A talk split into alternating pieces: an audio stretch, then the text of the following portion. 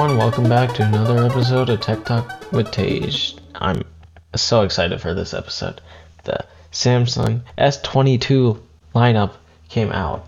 The best phones of the year, objectively, like overall balanced. Um, obviously, we're gonna get stuff like the Asus ROG phone and the uh, Legion.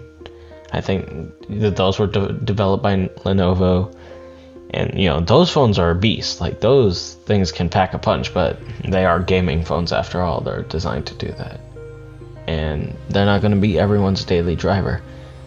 The Samsung phones are so generic that it's beautiful. Like anyone can use it. It's powerful. It can be any daily driver. It could also be your phone if you are a gamer and you want like professional gaming for a phone.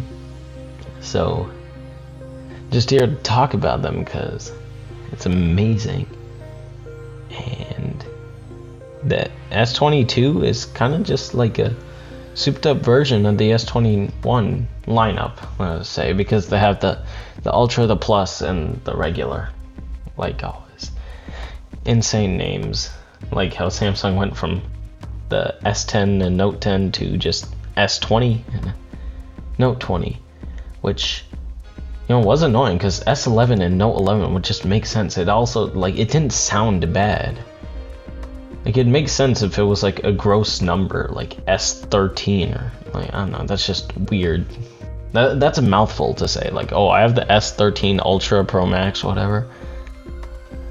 Yeah, that, so, I'm going to S20, I guess it sort of makes sense now because now it matches with the year. It's 2022, and now we get the S22s, and no more notes, sadly, I think. So last year I complained about the note going away and being cancelled, and yep, I'm pretty sure that's the same this year. There is no note because they pretty much made the S22 Ultra the note phone. So let's talk about that. So first, uh, it has the S Pen slot in it. Okay, the the S phone has the S Pen slot in it, and like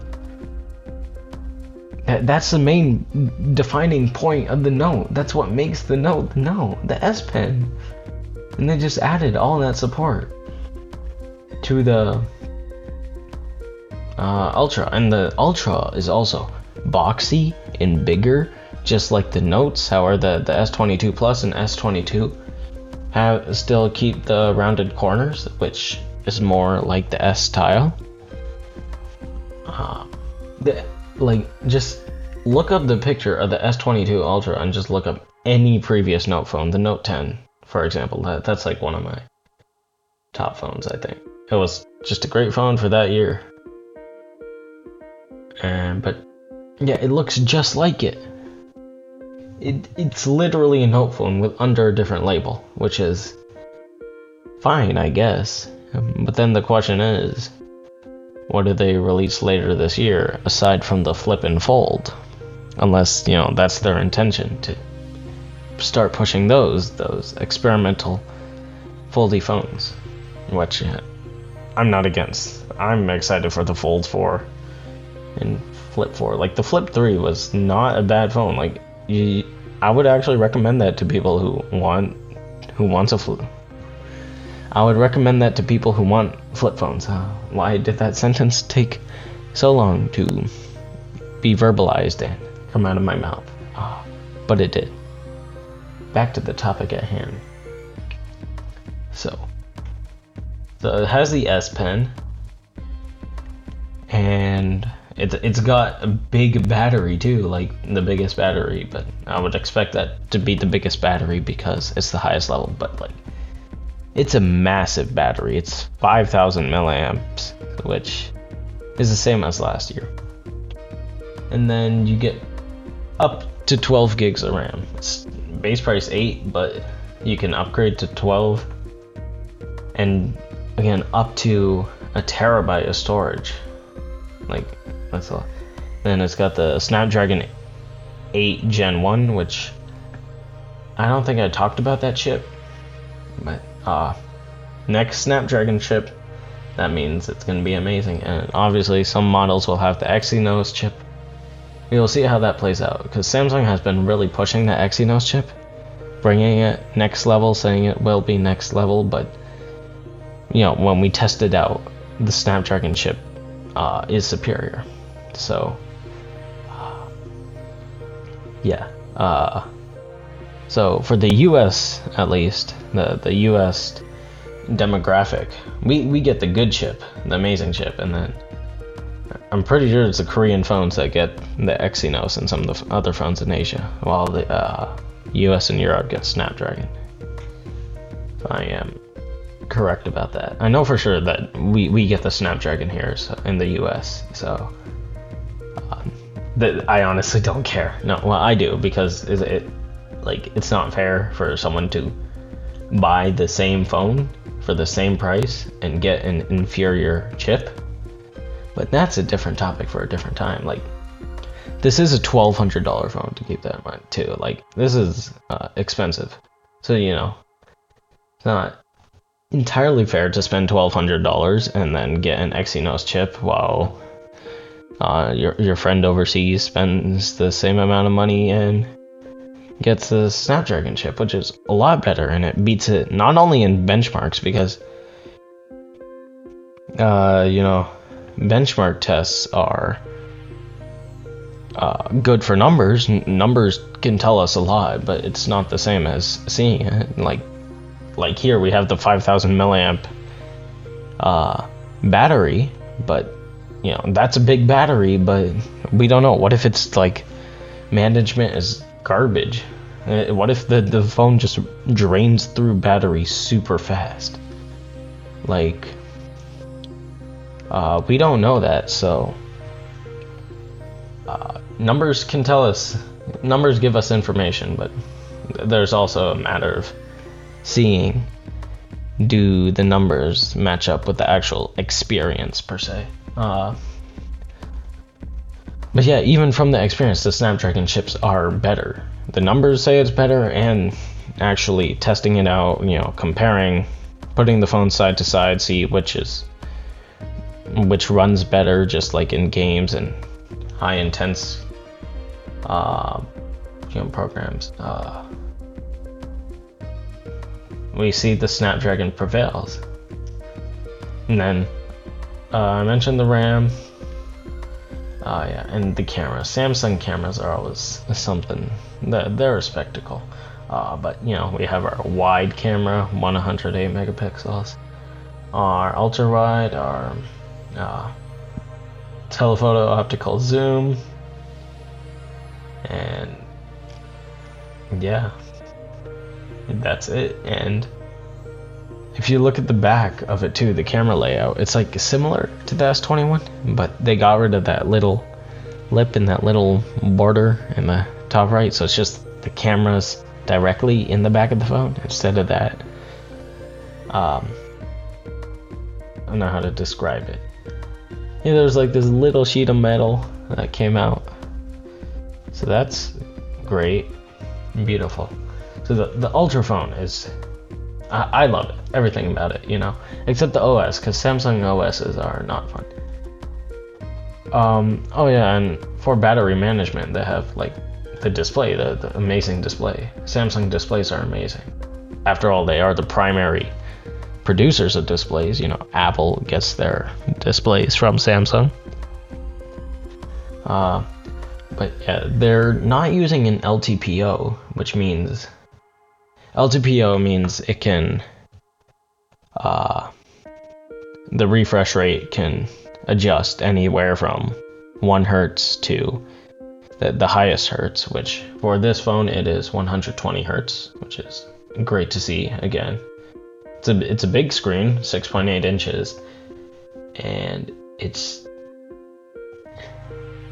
they call it the Infinity O Quad HD Plus dy- Dynamic OLED AMOLED 2x display, which no one knows what that means. So, translate it, it's HD and AMOLED. So, and other facts about it, it can go up to 120 hertz, but I'm not sure. I think it's 4K. I think it the screen itself is 4K, if not 1080p at the very least, which is still good. But uh, yeah, don't take my word on the resolution of the screen. And yeah, great phone, amazing. Can't wait to see it. It's a Note. I'm gonna call it the Note 22. I don't care. No, I'm not. I'm gonna call it the S22 Ultra because that's what I've been saying this whole time. But like, yeah, the, the, there's just sometimes you're resistant to change, and uh, here, you know, I don't want to change, but it's happening, and yeah, it's just a no. Now the other ones, the inferior phones, the 22, pl- the actual S phones, not inferior, but. And I think this is a good tactic because people, you know, from previous generations are to look at the S22 lineup and just get the Ultra because it's the, the best one. Because uh, that's actually a big part of the market, which is odd. Uh, but I mean, people are free to do what they do. They look at the phone lineup they want Samsung, OnePlus, Apple, whatever and then they just get the best one because they can, and it lasts them the longest, which uh, you want to go for it. You're the customer, not me, but uh, it doesn't seem like the smartest option. Uh, but the 22 Plus has 4500 and the 22 has 3700 milliamps for the batteries, which is actually less than last year. And last year also had the LTPO display. Oh yeah, um, what I said, the the S22 lineup doesn't have the LTPO, but the display can still fluctuate between 10 hertz and 120 hertz. So still fluctuates to save battery, but uh, it doesn't go all the way down to one hertz. Um, but yeah, so the the battery is 300 milliamps smaller, plus um, what is it? Uh, the last year had the LTPO. Uh, then still the Snapdragon 8 Gen 1 chip, which love to see, and then uh, both of them have the same camera, but like that their camera is inferior to the Ultra camera. Uh, and you know, just smaller screen, 6.6 inches for the 22 Plus and the uh, 6.1 inch for the 22. So that is kind of it, you know. The the back to the Ultra, it's a $1200 phone. Like it's a great phone. Samsung phones are always good. They don't disappoint. But that's the thing. They're very boring and generic, which is why they're good options to get because uh, you can't go wrong with them. Objectively speaking, you can't go wrong. Yes, we are going to get so many more interesting phones this year. I really hope so. You know, the folds and the flips, which uh, are the experimental phones. Uh, and that's just from Samsung. And then we'll see what the um, other companies give us as well. But on that note, Huh. No pun intended. No, it wasn't. Uh, $1,200 for the price, I'll take it, you know, especially since it's Samsung's primary flagship, you know. It's not ideal, especially since the S21 Ultra, which is pretty much the same thing, to be honest. Like the like the S21 Ultra has S Pen support. It doesn't have the the slot, and it doesn't wirelessly charge the S22 or the the S Pen like the S22 Ultra, but has support for it. Uh, you know, almost everything's the same. The screen size is the same. Um, it has the same battery, similar cameras, and the S22 Ultra is $500, which is undercutting 50% of the price. Okay, it's actually 575. So yeah, it's it's about 50% of the price. It, it does undercut the the price a bit, uh, undercut 50%, which for almost the same phone, I think it's great. And that's the problem with Samsung about, you know, price retention, but that's actually most Android sellers, but that's a different topic for a different time. So honestly, if you're looking for a good phone, I'd consider the S21 Ultra for under 50% of the price, or the 22 Ultra is more no like and actually has the S Pen inside. So wait one more year when the S22 Ultra just uh, its price plummets, and uh, if the S23 isn't like anything amazing or phenomenal, and if it's just like a little minor upgrade, then uh, go for it. Like this is not the phone to get if you have the S21 Ultra or anything in the S21 lineup, but yeah, this is good for those with the older generations. As most phones are, you know, you're not going to get a 13 if you had the 12 in terms of iPhone. And so on and so forth. You're not, especially just like, even in cars, we see that all the time. You're not going to get a new car immediately next year because it's not that different. It's minor improvements. It's for the people that have already owned an older product for several years. But yes, it's twelve hundred dollars base price. Remember, but you know you upgrade that RAM, that storage, it can be up to fifteen hundred dollars. But a phone's an investment, so well you take it. You know, it's your daily driver for the next few years of your life. It's kind of gonna be in charge of your life, like uh, everything you do will be out of uh, that phone. Like if your phone goes bad, and then a lot of things go bad in your life. Uh, presuming you know you have some, you're not a farmer somewhere or something. Like you have a job which requires email and com- communication, the ability to have access to the internet